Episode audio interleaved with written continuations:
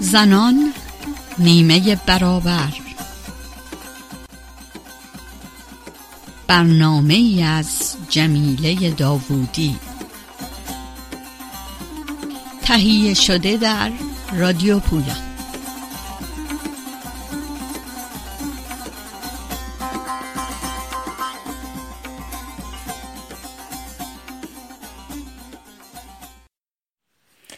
درود بر شنوندگان رادیو پویا. آیا هیچ فکر می کردید که کسی را به جرم معرفی برای کاندیدای جایزه صلح نوبل محاکمه کنند؟ نرگس محمدی که در 25 آبان ماه امسال در جریان برگزاری مراسم یادبودی برای ابراهیم کتابدار از کشته شدگان اعتراضات آبان 98 توسط نیروهای امنیتی در کرج بازداشت شد، در نامه‌ای از داخل زندان نوشت که او به دلیل معرفی از سوی سازمان عفو بین‌الملل نروژ برای کاندید شدن دریافت جایزه صلح نوبل مجرم شناخته شده است. او که رأی دادگاه انقلاب را به رسمیت نمی‌شناسد، نوشت این مسئله نه تنها توسط نماینده وزارت اطلاعات در بند 209 اعلام شد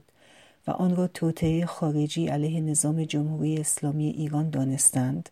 بلکه در اقدامی بهت انگیز و غیر قابل توجیه در سطر اول صفحه دوم رأی صادره توسط شعبه 26 دادگاه انقلاب مورد تاکید قرار گرفته است. وی در نامه خود از رئیس قوه قضاییه و رئیس جمهور ایران سوال کرده که آیا اعلام کاندید شدن من برای دریافت جایزه صلح نوبل توسط عفو بین‌الملل نروژ به موجب فعالیت‌های صلح‌طلبانه و حقوق بشری این جانب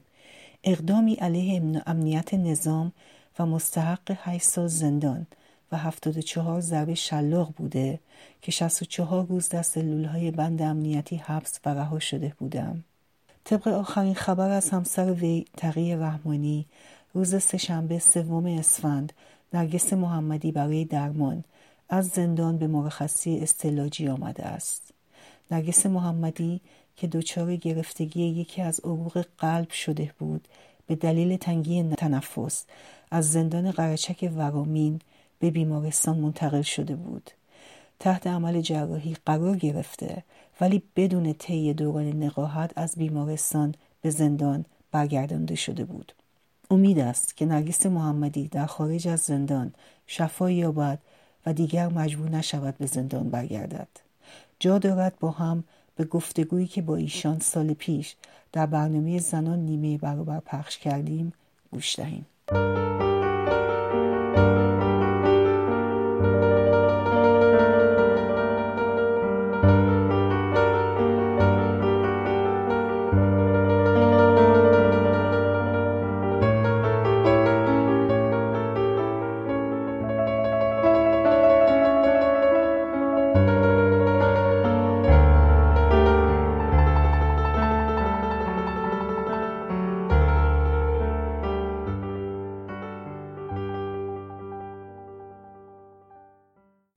نرگس محمدی، دانش آموخته فیزیک کاربردی، علاوه بر سمت نایب رئیس و سخنگوی کانون مدافعان حقوق بشر در ایران، همچنین رئیس هیئت اجرایی شورای صلح ایران و از اعضای کارزار لگام یا لغو گام به گام اعدام است.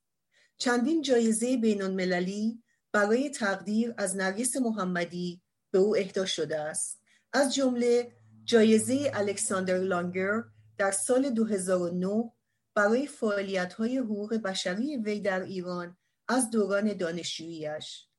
جایزه دولت و بنیاد تاریخ زنده سوئد در سال 2011 که هر سال به نام یکی از فعالان تاریخی و دموکراسی خواهی سوئد به کسی اعطا می‌شود که در نقاط مختلف جهان در حوزه حقوق بشر فعالیت می‌کنند.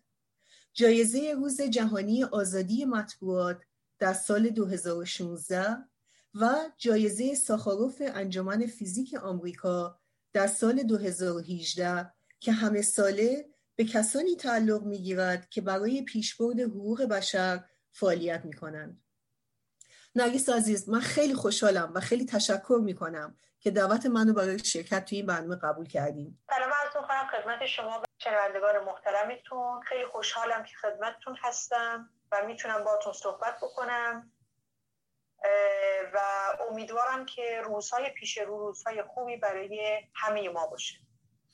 بسیار عالی. نرگس جان، من قبل از هر چیز واقعا خواستم بگم چقدر متاسفم که با وجود اینکه شما دوره حبس خودتون رو کامل کردین، تموم شده، ولی هنوز ممنوع الخروج هستین و واقعا شرم‌آوره که نایب رئیس و سخنگوی کانون مدافع حقوق بشر رو تو ایران زندانی میکنن و بعد ادعا میکنن که حقوق بشر تو ایران نقض نمیشه. یعنی من واقعا وقتی به این فکر میکردم میگفتم اصلا عجب واقعا تضادی. من میدونم که شما دو دوره رو توی زندان سپری کردین، میشه یه مقدار توضیح بدین که آخه به چه اتهامی و یه مقدار توضیح بدین در مورد این دو دوره زندانی بودنتون؟ بله، من سال 89 بازداشت شدم و به سلول‌های انفرادی 209 منتقل شدم. اونجا به من گفته شد که به دلیل فعالیت‌های حقوق بشری اتهاماتی متوجه من هست، از جمله تبلیغ علیه نظام جمهوری اسلامی ایران و اجتماع و تبانی از طریق فعالیت در کانون مدافعان حقوق بشر. موجب این بازداشت من محکوم به تحمل 6 سال حبس شدم. سال 91 دومین بازداشت من اتفاق افتاد و این در حالی بود که همسر من از ایران خارج شده بود و علی و کیانا با من زندگی می‌کردن. من مجدداً به سلول‌های انفرادی بند 209 زندان اوین منتقل شدم و اونجا به من اعلام شد که تو برای تحمل حبس 6 سالت اومدی، که من اعتراض می‌کردم که اگر من محکومیت دارم باید توی بندهای عمومی تحمل حبس بکنم و به چه دلیل منو توی سلول‌های انفرادی دارین نگه می‌دارید. من مدتی رو در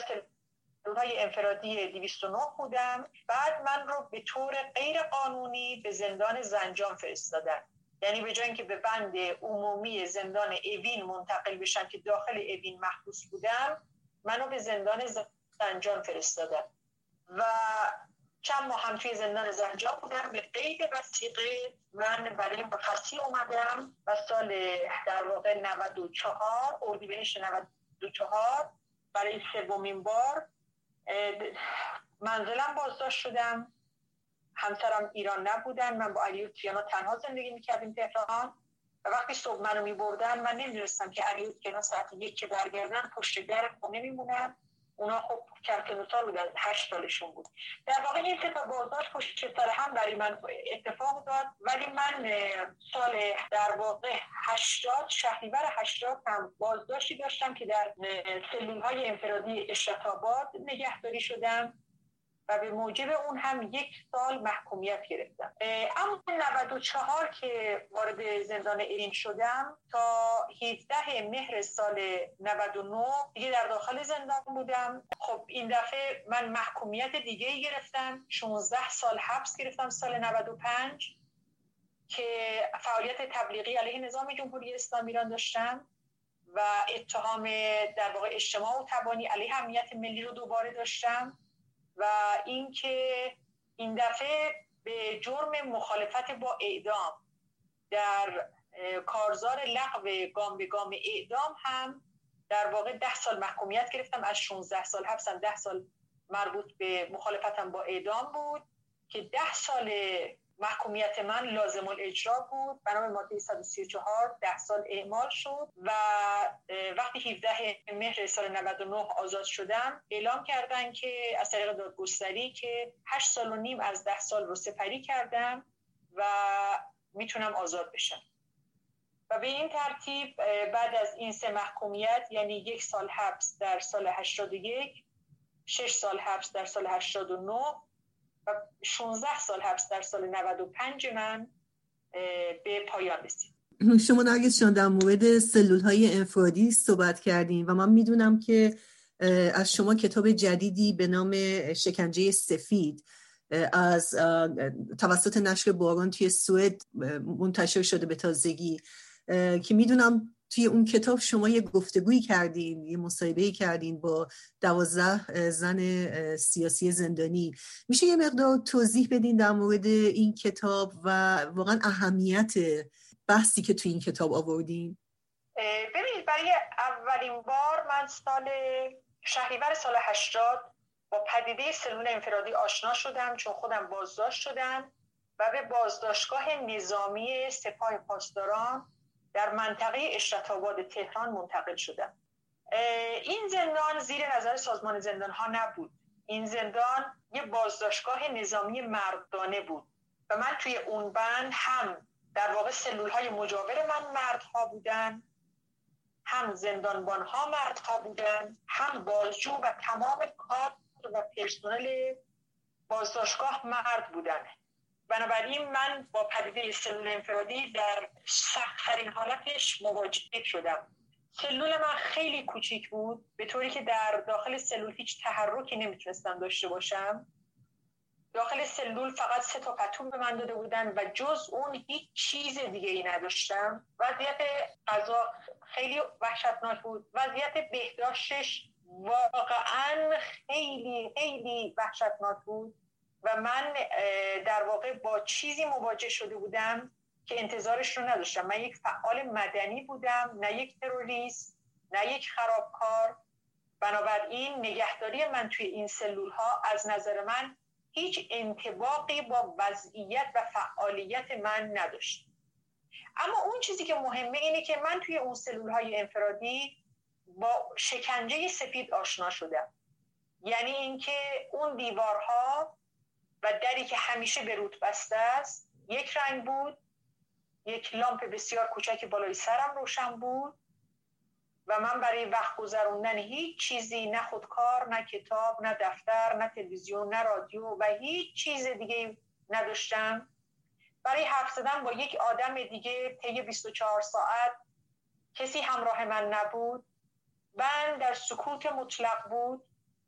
و گویی که قبری بود که من زنده توش دفن شده بودم. دنبال‌ها که من رو برای حمام یا برای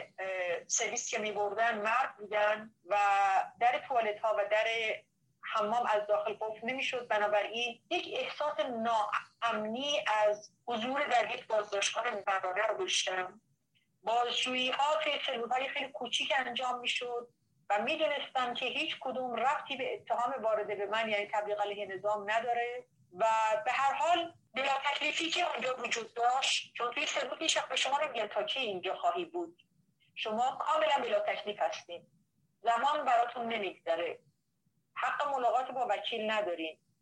دسترسی به تلفن مطلقاً ندارین، ملاقات به هیچ عنوان وجود نداره و شما ناگهان از تمام روابط اجتماعی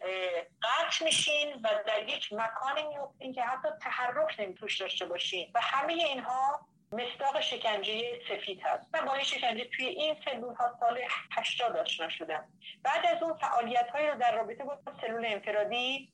مشخصا در کانون مدافعان حقوق بشر شروع کردیم. ما کنفرانس مطبوعاتی گذاشتیم و از قربانیان این شکنجه دعوت کردیم که بیان و تجربه هاشون رو بگن.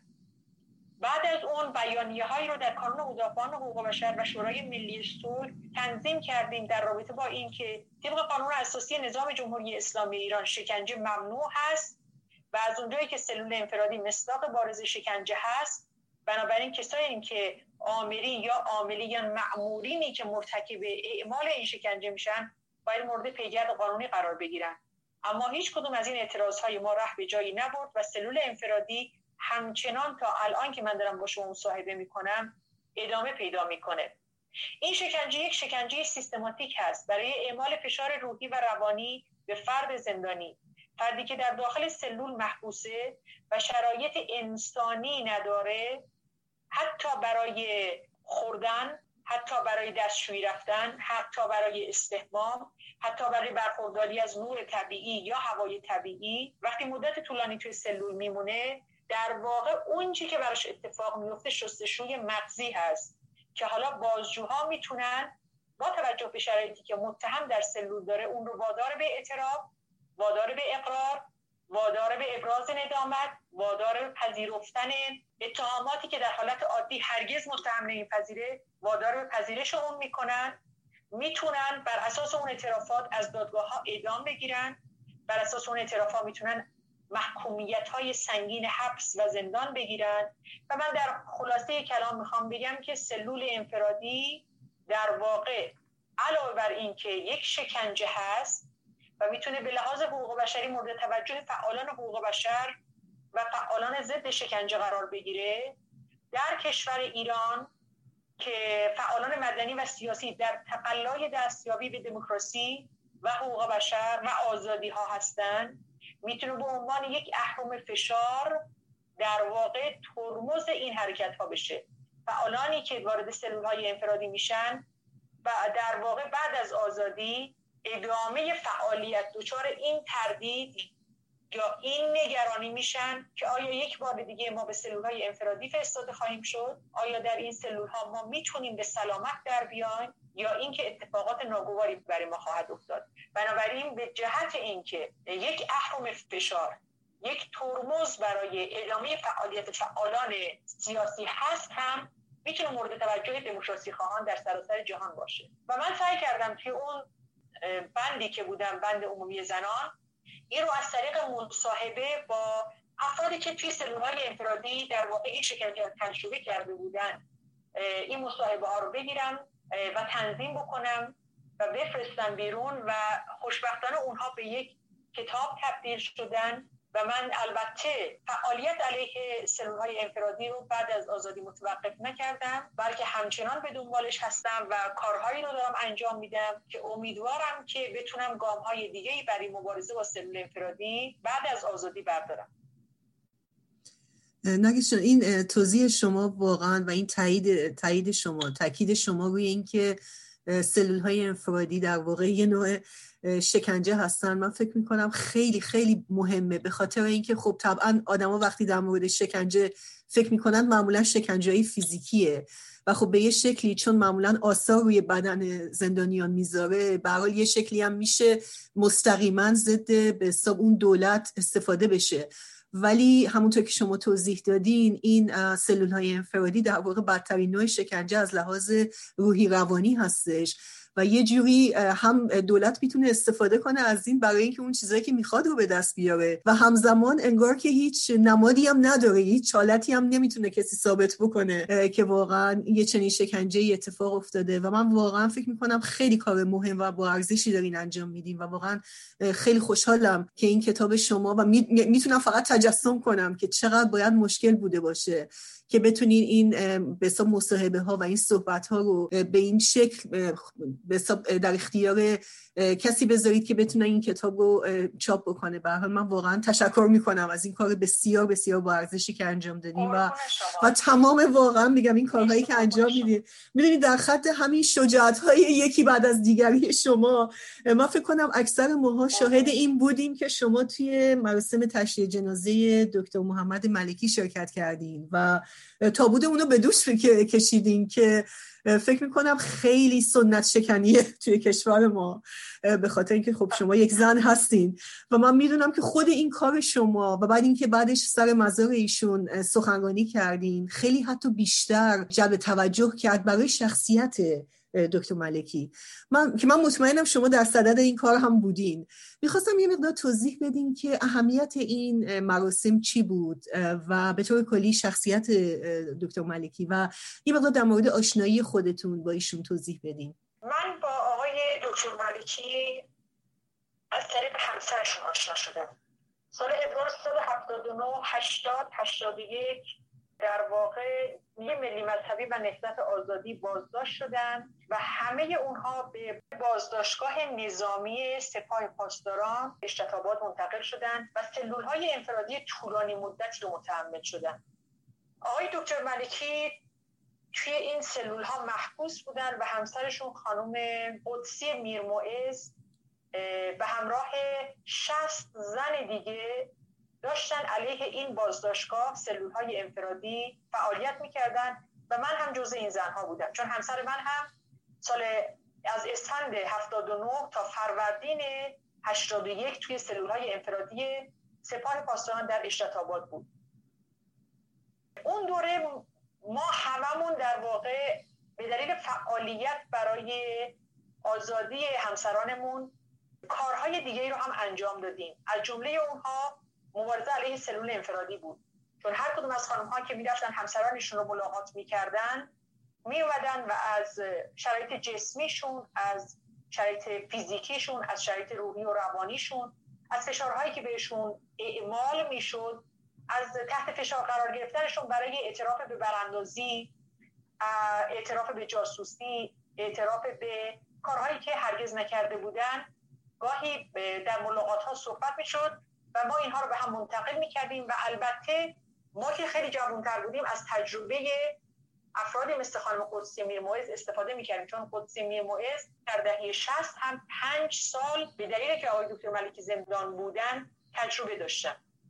آشنایی من با خانم قدسی میرموعز در واقع پشت دیوارهای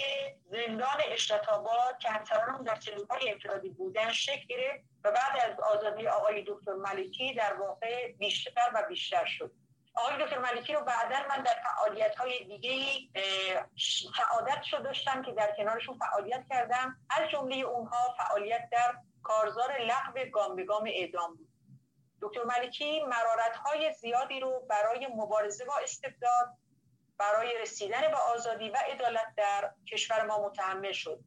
یکی از آزادی‌خواهان برجسته‌ای بود که هرگز در مقابل استبداد سر خم نکرد، هرچند که توی این راه تقریباً هر اونچه که رو داشت از دست داد و آخرین اونها در واقع حتی دیدار با فرزندانش بود. من توی خیلی از این رنج‌ها با آقای دکتر ملکی سهیم و شریک بودم و آخرینش حسرت دیدن فرزندانمون در طول زندگیمون هست. به این دلیل چه این بزرگانی قابل ارج و تقدیر هستند. من یادمه وقتی آقای مهندس صحابی هم فوت کردن، مأموران وزارت اطلاعات اجازه ندادن که جنازه مهندس عزت الله صحابی رو دوش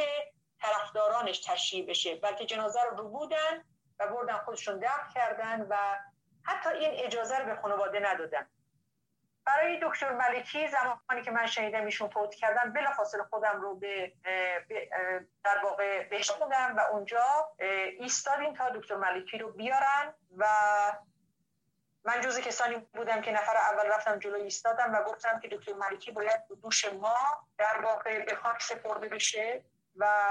وقتی که داشتم جنازه رو می‌بردم، برای از دست دادن یک شخصیت‌هایی که پشتوانه‌های مهمی برای مردم بودن، برای فعالان سیاسی و مدنی بودن، در عین اینکه خیلی متأثر بودم، فکر کردم که باید آزادی‌خواهی ایشون رو، باید عدالت‌پروری ایشون رو فریاد زد و سر خاکم در واقع اون صحبت رو کرد. واقعا زنده و پایدار باشین و واقعا یاد دکتر ملکی همیشه زنده خواهد بود و گرامی. من نگشن حقیقتش سوالی که برای شما داشتم اینه که به یه شکلی برای مدتی شما به عنوان یکی از مبارزین و مدافعین اصلاح طلبا به حساب می اومدین و حتی توی سال 1396 توی زندان اوین اگر اشتباه نکنم حتی توی انتخابات شرکت کردین و به اصلاح طلبان رأی دادین، ولی میدونم که تو بهمن ماه همون سال شما نظرتون رو به این شکل گفتین که اصلا این رژیم اصلاح پذیر نیست، یعنی این اصلا غیر ممکنه. میتونم سوال کنم که چه دلایلی باعث شد که نظر شما عوض بشه؟ من فقط توضیحی در رابطه با خودم ناچار هستم که بدم. من سال 1371 وارد دانشگاه بین‌المللی قزوین شدم. از اون موقع در واقع فعالیت‌هایی رو در عرصه مدنی و سیاسی داشتم که مستقل بودم. ببینید سال 1371 نهادهای دانشجویی که توی دانشگاه‌ها فعالیت می‌کردن انجمن‌های اسلامی بود، بسیج بود و یک نهادی در واقع نمایندگی رهبری داشت و یا جامعه اسلامی بهش میگفتن. من از روز اولی که وارد دانشگاه شدم وارد فعالیت‌های دانشجویی هم شدم، اما در هیچ کدوم از نهادهایی که تا اون موقع توی دانشگاه ها فعال بودن وارد اونها نشدم، بلکه به اتفاق 5 نفر از آقایون از در واقع همدانشگاهی هم آقایون و یک نفر دیگه از خانم‌ها، ما اقدام کردیم به تأسیس یک نهاد دانشجویی به نام روشنگران و من از همون موقع تصمیم گرفتم که یک فعالیت مستقلی داشته باشم. سال 1375 وارد حوزه مطبوعات شدم، اما من توی نشریه پیام هاجر متعلق به خانم اعظم طالقانی تونستم در واقع مقاله هایی که در رابطه با جنبش دانشجویی می نوشتم وارد این نشریه بشم و بعد وارد حوزه زنان اون نشریه شدم و فعالیت کردم. بعد از اون از سال 1300 و در واقع 81 وارد کانون مدافعان حقوق بشر شدم و در یک انجیوی مستقل فعالیتم رو ادامه دادم. طی این مدت فعالیت من تا الان، من مجوز هیچ نشریه‌ای رو حتی در دوران اصلاحات نتونستم بگیرم. طی این مدت تا الان من در واقع پروانه تأسیس هیچ نهاد مدنی رو حتی در دوران اصلاحات نتونستم بگیرم. من یادمه توی وزارت کشور در واقع ما برای پروانه فعالیت کانون مدافعان حقوق بشر به اتفاق هیئت مؤسس رفتیم، ولی ما حتی در دوران اصلاحات هم نتونستیم پروانه فعالیت بگیریم. بنابراین من هیچ وقت نه تنها در هیچ دولتی، حتی در دوران اصلاحات، در هیچ کدوم از در واقع موقعیت‌ها و جایگاه‌های اصلاح طلبان نخواستم و وارد نشدم و استفاده نکردم، بلکه حتی در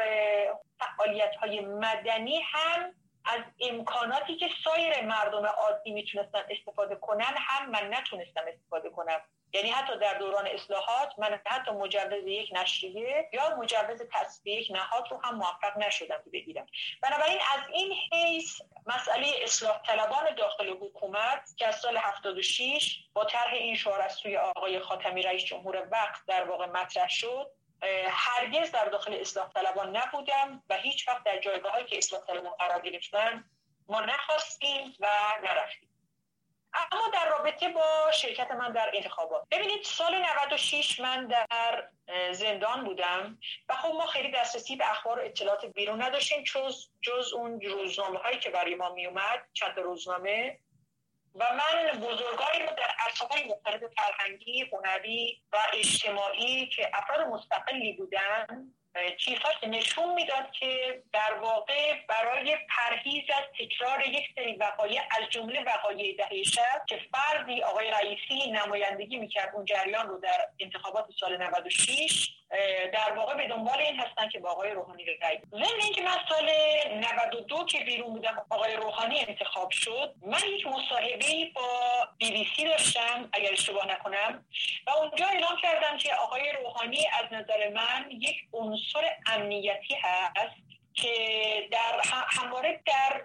نفای فوق امنیتی نظام جمهوری اسلامی ایران ایفای نقش کرده و حتی از نظر من در جایگاه حتی متمایزتری نسبت به آقای خاتمی که در دوران اصلاحات جامعه مدنی یا گفتگوهای تمدن روها رو شعار داد و البته جامعه مدنی هرگز در ایران نهادینه نشد به دلیل انتقادهایی که به اون دوره هست و الان جایی پرداختن به اون نیست، ولی آقای روحانی حتی اون جایگاه رو هم نداره. و سال 96 هم که من بنا به دلایلی که از جمله اونها مناظره هایی بود که آقای روحانی و آقای رئیسی داشتن و آقای روحانی در نقد دهه 60 به رفتار آقای رئیسی، در نقد رفتار آقای قالیباف در حوادث کوی دانشگاه داشتن، از لفظ حمله گازنبوری آقای یا اعدام‌های آقای رئیسی استفاده کردن و بر اساس اینکه شناختی که از آقای رئیسی داشتیم که دهه 60 چه اتفاقاتی در اون دوران افتاده بود و ایشون ایفای نقش کرده بودن و با توجه به شرایطی که در جامعه وجود داشت از نوع زندانیانی که وارد زندان می‌شدن، من میتونستم حدس بزنم که در واقع ما کشورمون آبستن تحولات جدی هست، اعتراضات جدی هست، حضور مردم که ممکنه که فردی مثل آقای رئیسی اگر در قوه مجریه در این جایگاه قرار بگیره امکان تحمیل هزینه بیشتر به جامعه وجود داره. بنابراین با یک نگاه در واقع کارکردی و با توجه به شرایط و وضعیت جامعه و افرادی که در رقابت با آقای روحانی بودن، با آقای روحانی من رأی دادم، ولی بلافاصله بعد از اون یک نامه‌ای رو دادم بیرون و منتشر شد، مبنی بر اینکه آقای روحانی نمیتواند، یعنی به جهات مختلف گفته بودم، هم به لحاظ بینشی، هم به لحاظ سیاسی، هم به لحاظ کارکردی در جایگاهی نیست و نمیتواند که نمایندگی بکند جریان‌های فکری و سیاسی و مدنی ما رو. یعنی من از این حیث از وجه اثباتی بهشون رأی ندادم، بلکه بنا به شرایطی که باهاش مواجه شدیم این رأی رو من بهشون دادم. اما در واقع ببینید، من خودم رو میگم، من این رأی رو دادم که شاهد واقعی مثل آبان سال 98 در ایران نباشم، یعنی شاهد این نباشم که خشونت عریانی اینچنین در خیابان‌های ایران علیه مردم ایران شکل بگیره. من از این حیث این رأی رو داده بودم و وقتی که در آبان ماه سال 1398 ما شاهد کشتار جمعی مردم، کشتار خیابانی مردم شدیم که این مردم جریان سیاسی نبودن، بلکه افرادی بودن که به موجب نگرانی از گرانی بنزین و به خطر افتادن معیشت و زندگیشون برای یک اعتراض به خیابان اومده بودن و حکومت از در واقع از تفنگ استفاده کرد علیه اینها و کشتار وسیع رو در 100 شهر ایران به راه انداخت. قاعدتاً این بود که اونچه که من بهش فکر می‌کردم اتفاق نیفتاد و بنابراین تحسن کردیم در اعتراض به رفتار حکومت که هم قوه مجریه، هم قوه مقننه و هم مجلس و هم صدر تا زیر نظام جمهوری اسلامی ایران رو مورد خطاب قرار میده که با در واقع خشونت و ضرب و شتم به تبعید به زندان زنجان. و توی زندان زنجان هم به مادرم اعلام کردم، گفتم شما بگید که عهد و پیمان من اصلاح طلبی نبوده، عهد و پیمان من چیز دیگری است. اصلاحات یک راهکار بود که به سرانجام نرسید، به نتیجه نرسید و من سر آشتی با جمهوری اسلامی ایران رو ندارم. بنابراین خلاصه میکنم که رأی من سال 96 رأی به اصلاح طلبی نبود. من در واقع اصلاح طلبی حکومتی که شاهدش بودیم هرگز نبودم و نقشی نداشتم. و اما اینکه اصلاحات عهد من نبوده، یک راهکاری بوده که به دلایل مختلفی که میشه نقدش کرد به سرانجامی نرسید و جمهوری اسلامی ایران در آبان ماه سال 98 در واقع گسستی بین خودش و مردم کشور خودش به وجود آورد که به نظر من این گسل پرشدنی نیست با توجه به شرایط جامعه ایران، یعنی فشار اقتصادی که روی مردم هست، فساد سیستماتیکی که نظام جمهوری اسلامی ایران داره، دزدی‌ها و غارت اموال عمومی که داره اتفاق میفته و همینطور تبعیضی که در جامعه وجود داره، سرکوبی که در جامعه وجود داره، این گسل روز به روز داره بیشتر و بیشتر میشه و این وضعیتی هست که ما الان باش مواجهیم. من نرگس جان واقعا میخوام ازتون تشکر کنم واسه توضیحاتی که دادین و واقعا تحسین میکنم از اینکه چقدر راحت میتونید به گذشته‌تون نگاه بکنید و واقعا بگین که واقعا نظر چی بوده و الان چی هست، به خاطر اینکه چیزی که ما شاهدش هستیم اینه که خیلی از شخصیتایی که تو این چند سال گذشته ما شاهدش بودیم، میدونی هیچ موقع این خطکشی رو نکردن، یعنی واقعا هیچ وقت نگفتن که چرا یه دوره‌ای مثلا جور دیگه‌ای فکر می‌کردن و الان میدونین جور دیگه‌ای فکر می‌کنن. ولی شما واقعا میگم تحسینتون می‌کنم که انقدر خوب توضیح دادید و حداقل برای من خیلی روشن شد که واقعا از کجا بوده این کارهایی که انجام دادین و در عمل هم واقعا عملکردهای شما همیشه توی اون خطی بوده که همیشه مبارزه برای عدالت بوده و آزادی و من واقعا تحسینتون میکنم. من واقعا از وقتی که به این برنامه دادی خیلی تشکر میکنم نرگس جان. فقط میخواستم ببینم اگر نکته آخر یا تکمیلی میخواید اضافه بکنید بفرمایید. ببینید چیزی که الان فقط میخوام اضافه بکنم اینه که من از وقتی از زندان آزاد شدم اولین کاری که انجام دادم سر خاک نوید افکاری رفتم. در واقع این اعلام ادامه مبارزه من برای لغو اعدام هست و اون چیزی که الان توی بلوچستان اتفاق میفته، یعنی اعدام 10 بلوچ طی یک ماه گذشته و اون چیزی که الان توی کردستان اتفاق افتاده، یعنی بازداشت 10 شهروند کرد، هموطن کرد ما که اونها به جاهای نامعلوم و در وضعیت نامعلومی قرار دارن و خانواده و کردستان نگران این فعالان مدنی سیاسی هست. در واقع اینو میخوام بگم که هنوز دغدغه من حقوق بشر هست، هنوز دغدغه من مبارزه با شکنجه سلول انفرادی هست و دغدغه من مبارزه با اعدام هست. البته فرصتی در اختیارم نبوده توی این 4 ماه، در واقع تلاشی که برای رفتن پیش علی و کیانا میکردم یا اتفاقی که برای مادرم افتاد، هیچ کدوم مانع این نشده که من از عقیده خودم برگردم. یعنی گویی که جمهوری اسلامی ایران تصمیم گرفته که برای اعمال فشار من رو حتی از دیدن بچه‌ها محروم بکنه، ولی من همچنان پای عهدم با مردم هستم و تلاش میکنم برای عدالت و برای تحقق آزادی در کشورم و تا جایی که توانش رو داشته باشیم در این راه خواهیم ماند. من امیدوار هستم به آینده کشورمون، علیرغم سرکوب شدیدی که هست، علیرغم وضعیت اقتصادی بسیار نگران کننده‌ای که وجود داره، ولی میزان آگاهی در میان ملت ما به حدی رسیده که در واقع ما رو به آیندهمون امیدوار میکنه. من آینده ایران رو روشن میبینم و مطمئن هستم که این روزگار به پایان خواهد رسید و ملت ما شاهد آزادی خواهد. واقعا میگم نرگس جان، با بودن شخصیتایی مثل شما و مبارزینی مثل شما تو ایران هستش که ما هم تمام امیدمون واقعا به شما هستش توی ایران و به هر حال از خارج از کشور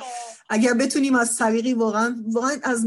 یعنی از زاویه ما فقط واقعا حمایت شما هستش و واقعا این که بگیم همبستگی خودمون رو اعلام می‌کنیم، ولی واقعا میخوام بدونین که چقدر حرکات شما، مبارزات شما برای ما اینجا با ارزشه و چقدر واقعا افتخار میکنیم که انقدر شجاعانه اونجا مبارزه میکنین، چون ما هممون میدونیم که چه فرق بزرگی هست بین فعالیت در داخل و فعالیت در خارج از کشور. من باز تشکر میکنم از وقت شما و امیدوارم همیشه پایدار موفق باشید. خیلی ممنون از محبتتون، منم خیلی استفاده کردم، خیلی خوشحال شدم از آشنایی با شما و هیچ خسته نباشید، دست شما درد نکنه. من مطمئنم که همه این تلاش ها در جای خودش داره تاثیر میذاره، داخل و خارج نداریم، این ور آب و اون ور آب نداریم، هر کدوممون به وسعمون داریم تلاش میکنیم و امیدوارم که به زودی شاهد این باشیم که توی کشور خودمون دور هم باشیم و بتونیم در آرامش و با امنیت زندگی بکنیم. به امید اون روز ما هم امیدواریم نرگس جان. باز تشکر میکنم. قربونت برم جمیله جون، مرسی، میبوسمتون. منم خیلی میبوسم. دوستان برسونید. تشکر نرگس جانم، ممنونم ازت. خداحافظ.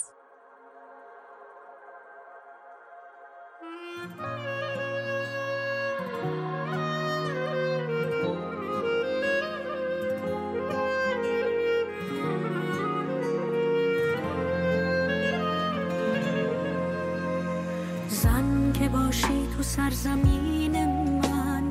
باید عادت کنی به دلتنگی، باید عادت بدی خودت رو به زندگی تو شرایط جنگی. زن که باشی همیشه تو فکر شال سرخورده از سرت هستی، یا پدرت ها همیشه مالکته یا از اموال شوهرت هستی. سر هر پیچه کهنه تاریخ دستی مردونه پرپرت میکرد، یه نفر رو سری تو بر میداشت، یکی چادر سیاه سرت میکرد، تو ولی از نفس نمیافتی، دل به روزای خوب میبندی، زندگی تو به گله میبندن، رو سری تو به چون میبندی.